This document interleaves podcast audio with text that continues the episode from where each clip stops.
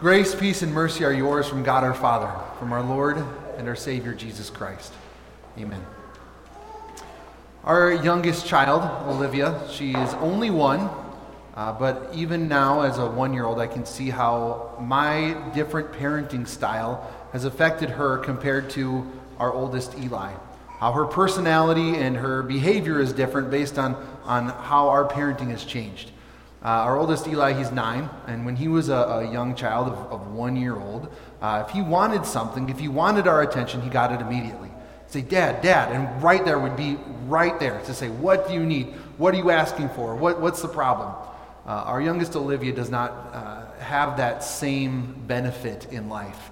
Uh, we have three other kids that we are, are, distracted by. We're unpacking boxes, we're getting everything ready. And so it's, it's very common to walk in our house and hear Olivia saying, Dad, Dad, Dad, Dad. And yet it, we're still focused on, on the thing in front of us. It takes a lot for her to get our attention. Uh, and so she has shifted tactics. Uh, she's, she's wise. She knows uh, how to get our attention. And so she's come up with a new strategy. Uh, now, if she's not getting my attention, she says, Dad, Dad, Dad, Ben, she calls me by my first name. And to hear my daughter, my one year old daughter, call me by my first name is shocking enough. So anything that I'm doing, I'm not distracted by it anymore. I, what? What, what is happening? Why is my daughter calling me by my first name? And so I realize that I'm inadvertently training her to do this because when she calls me by my first name, she gets what she's after. She gets my attention. Uh, this is kind of what we're talking about uh, in our sermon today from our text. We're talking about being persistent and bold as we go before our Heavenly Father in prayer. Uh, in our gospel text, you heard that, that Jesus teaches his disciples the Lord's Prayer.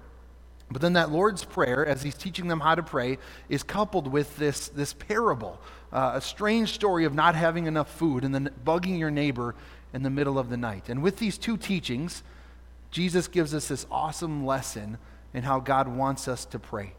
And the heart of this text is that God, Jesus is teaching us to always pray while recognizing the reality of the relationship that, that Jesus has forged between us and God.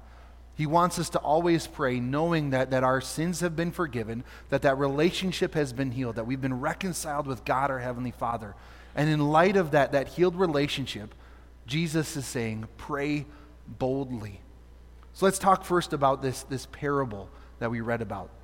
And, and obviously, there are differences in, in societal norms between when Jesus is speaking this parable and today. But there's still a lot of applications, and, and the overall uh, message is the same.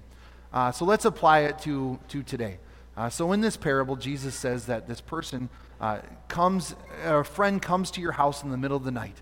Uh, so imagine that you have somebody traveling from far away. They, they show up at your home in the middle of the night. They've been driving all day. They say, uh, We were driving all night. We were trying to get here. We didn't have, have any food. Uh, can we have some of yours? And you look around and you realize you have zero food, not a, a morsel to eat in the entire home. So you say, I'll, I'll, get you something. And you go to your next door neighbor. It's the middle of the night, and you're pounding on their door. Hey, my friend is here. Can I have some snacks? I need to share some, some snacks with them. I need some food.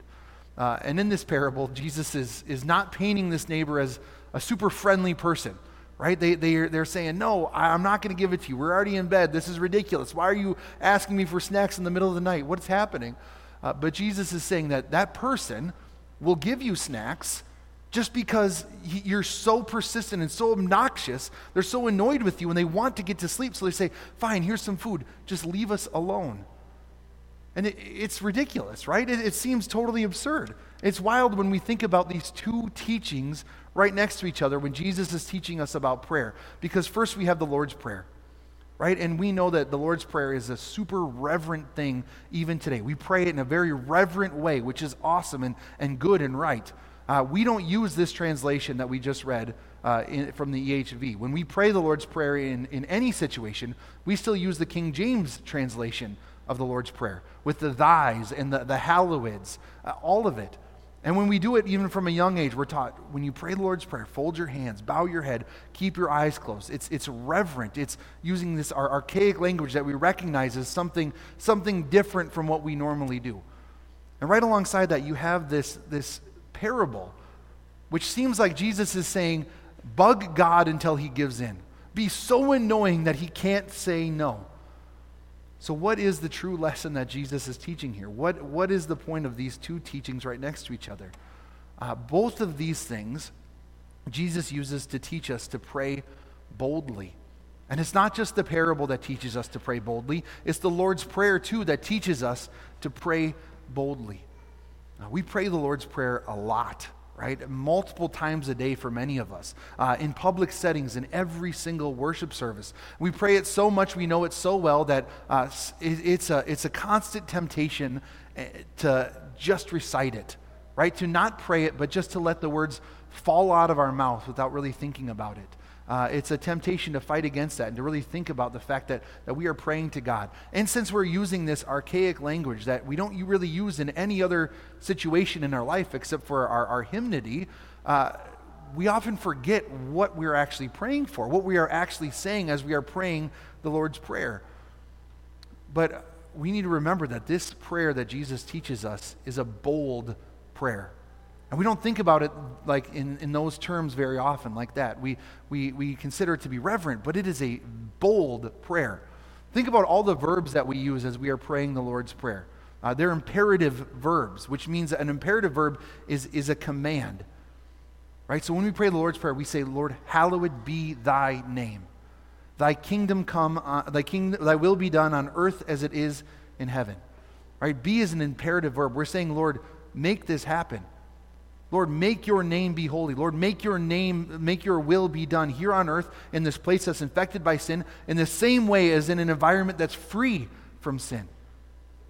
Lord, we pray, give us today our daily bread. We don't step back and say, Lord, I, I know you're busy. I know that there are people who need more than me. I know that I've received a lot of blessings in life, that I'm not worthy of them, that, that you have a lot of cares and concerns with everyone else in the entire world. But if you could find it in your heart to, to give me what I need for today, I would sure appreciate it. Well, Jesus says, pray like this Lord, give me what I need for today. Lord, give me today what I need to support my body and life.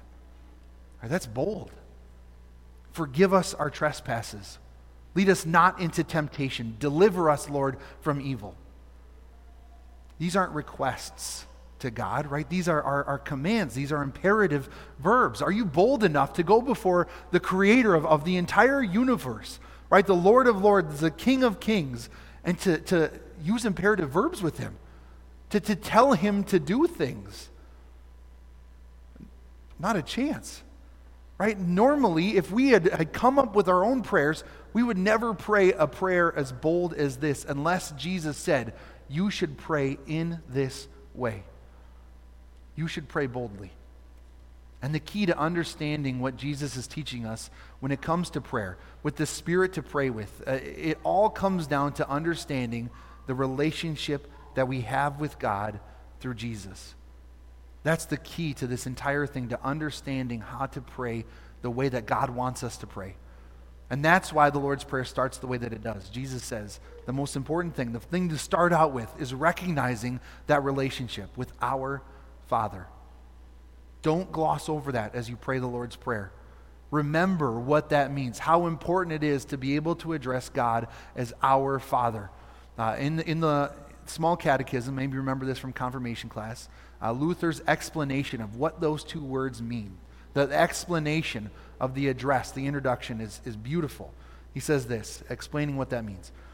God would hereby tenderly invite us to believe that He is our true Father, that we are His true children, so that we may ask Him with all boldness and confidence as children ask their dear Father the only possible way that, that we, as people who understand our sinful nature, who understand how far we've fallen short of God's law and His commands, the only possible way we could pray with this boldness is by understanding our relationship with God is that of child and father.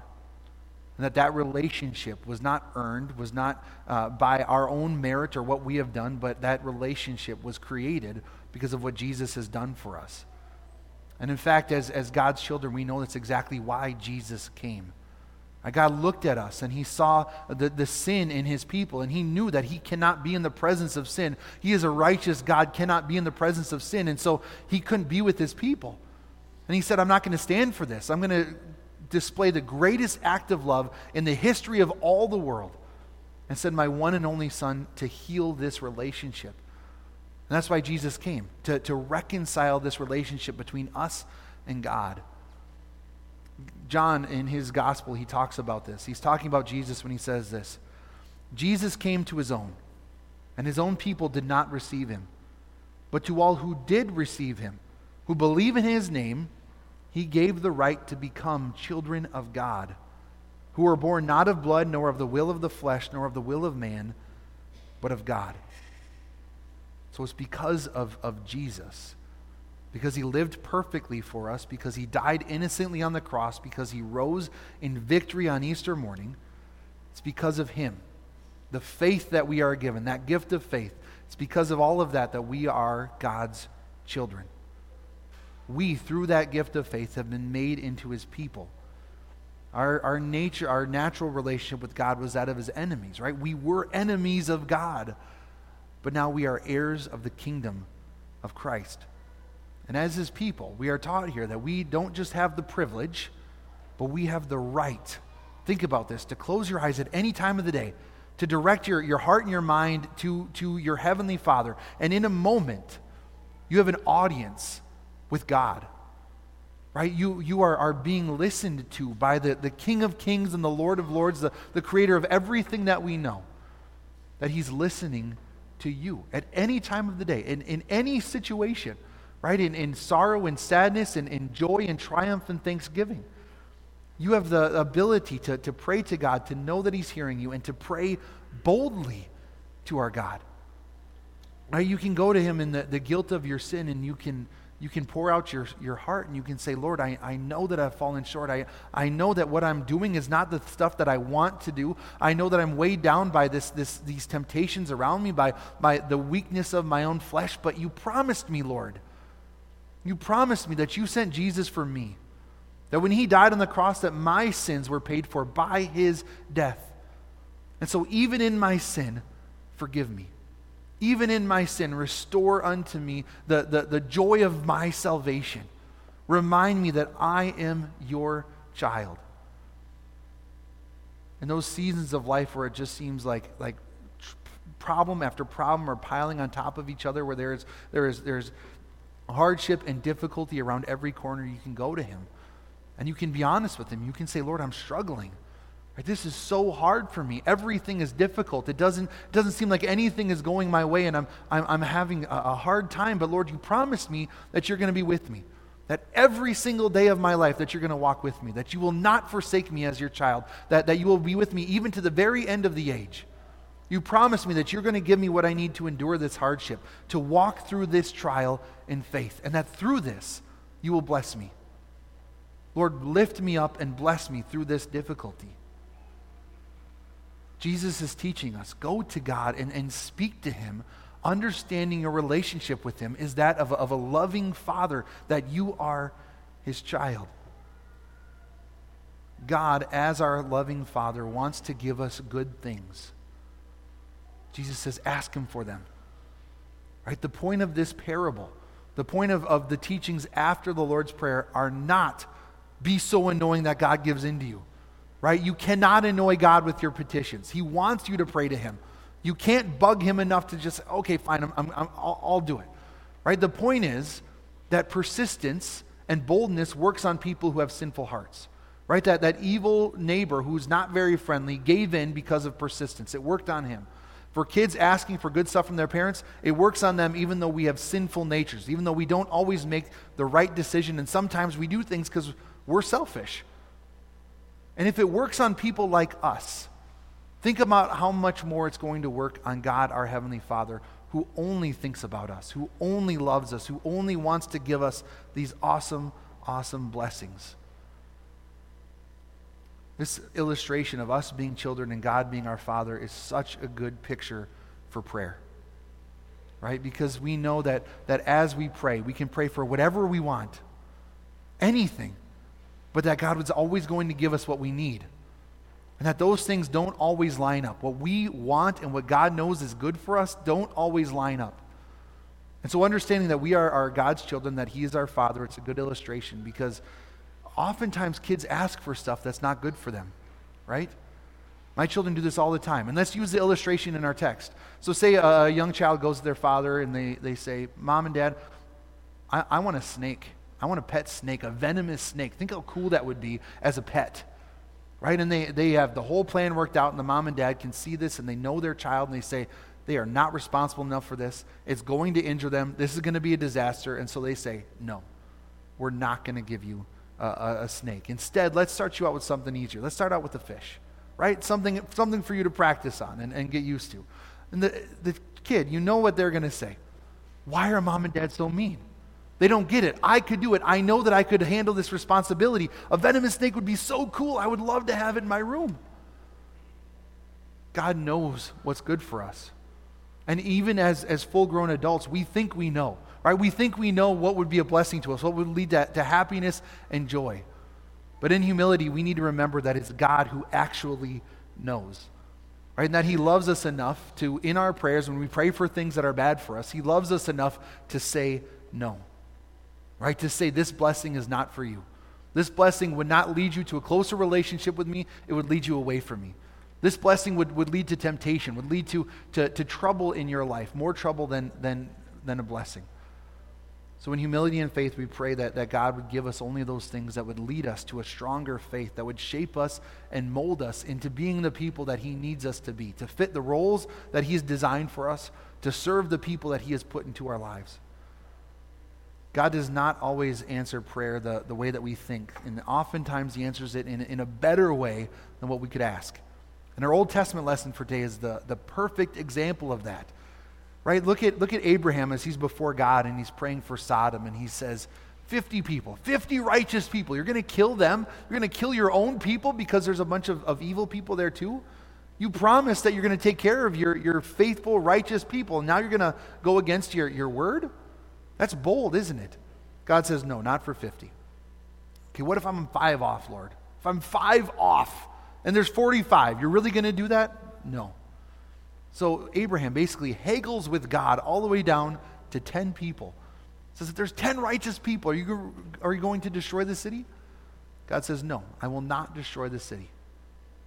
Did God give Abraham what he asked for? Right? Abraham is asking God to spare the city. Did God give him what he asked for? At face value, we'd say no, right? Sodom and Gomorrah were destroyed. The, the, the sulfur, the fire came down from heaven, completely destroyed those cities. The entire valley, they, had a, they, they completely demolished the entire area.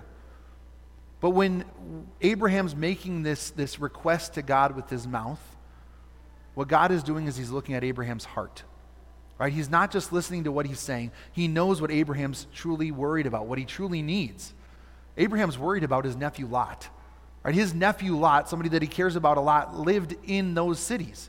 He lived there, right? And so he's saying, Lord, I want my, my, my nephew Lot and his family to be saved, his wife and his, his two daughters. I want them to be protected.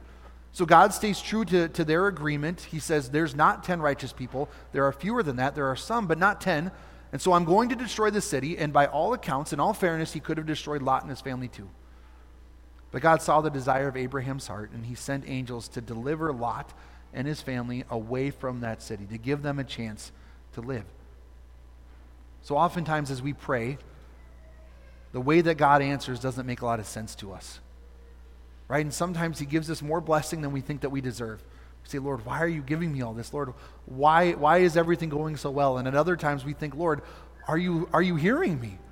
Are, are you hearing my, my, my prayers? Can you, are you listening to what I need? Because it's not according to our planning, what we think is best, or, or according to our timing, when we think that we need those blessings. But again, this picture of, of Him being our Father and us being His children helps us to keep praying in faith anyway. Because another important thing to remember in prayer is not just boldness, but to pray in bold humility, remembering who we are and who God is. Right? Remembering that He is so far above us, that His knowledge and His wisdom is so much greater than anything we could even comprehend, and that He can see down the road. Right? He can see if, if, if He grants this blessing that we are asking, how it's going to affect us, how it's going to affect the people around us. So, in humility, pray for what you think is best. Right? Pray for, for bold things. Say, Lord, I would like a promotion.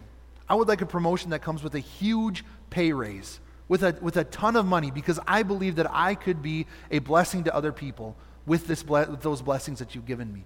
I would love to support the, the ministries that I'm involved with in my community, in your church. I would love to support the preaching and teaching of your word. I would love to help people in need. Lord, give me, give me that big raise, and I will use it to be a blessing to other people.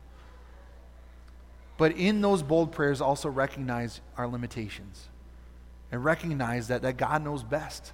So pray for those things and then understand and say, Lord, if that's not true, if that, that huge pay raise is not going to be a blessing to me, if this increase in money is a temptation to me and one that I can't handle, one that I can't bear, if this leads me away from you, don't give it to me. Lord, your will be done. Do what is best for me because I know and trust that you always do, because you've promised me that that's the case. In faith, we pray, recognizing the reality of the relationship that Jesus forged by his life and his death.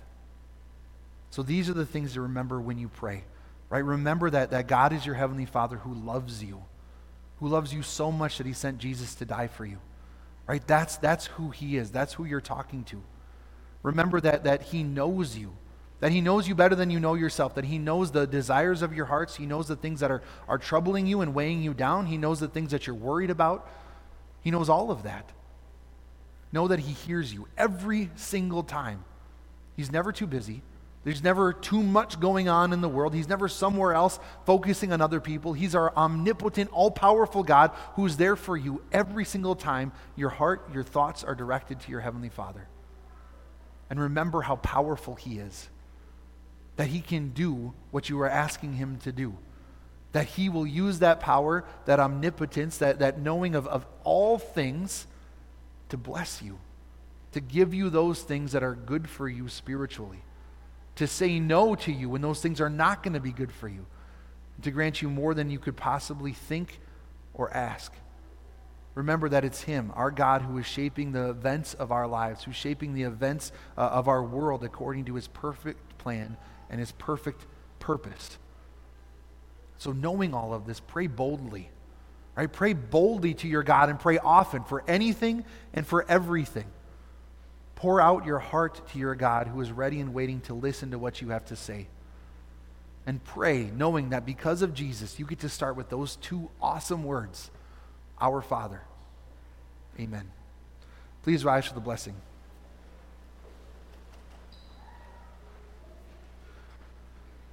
The peace which surpasses all understanding will guard and keep your hearts and minds through faith in Christ Jesus our Lord.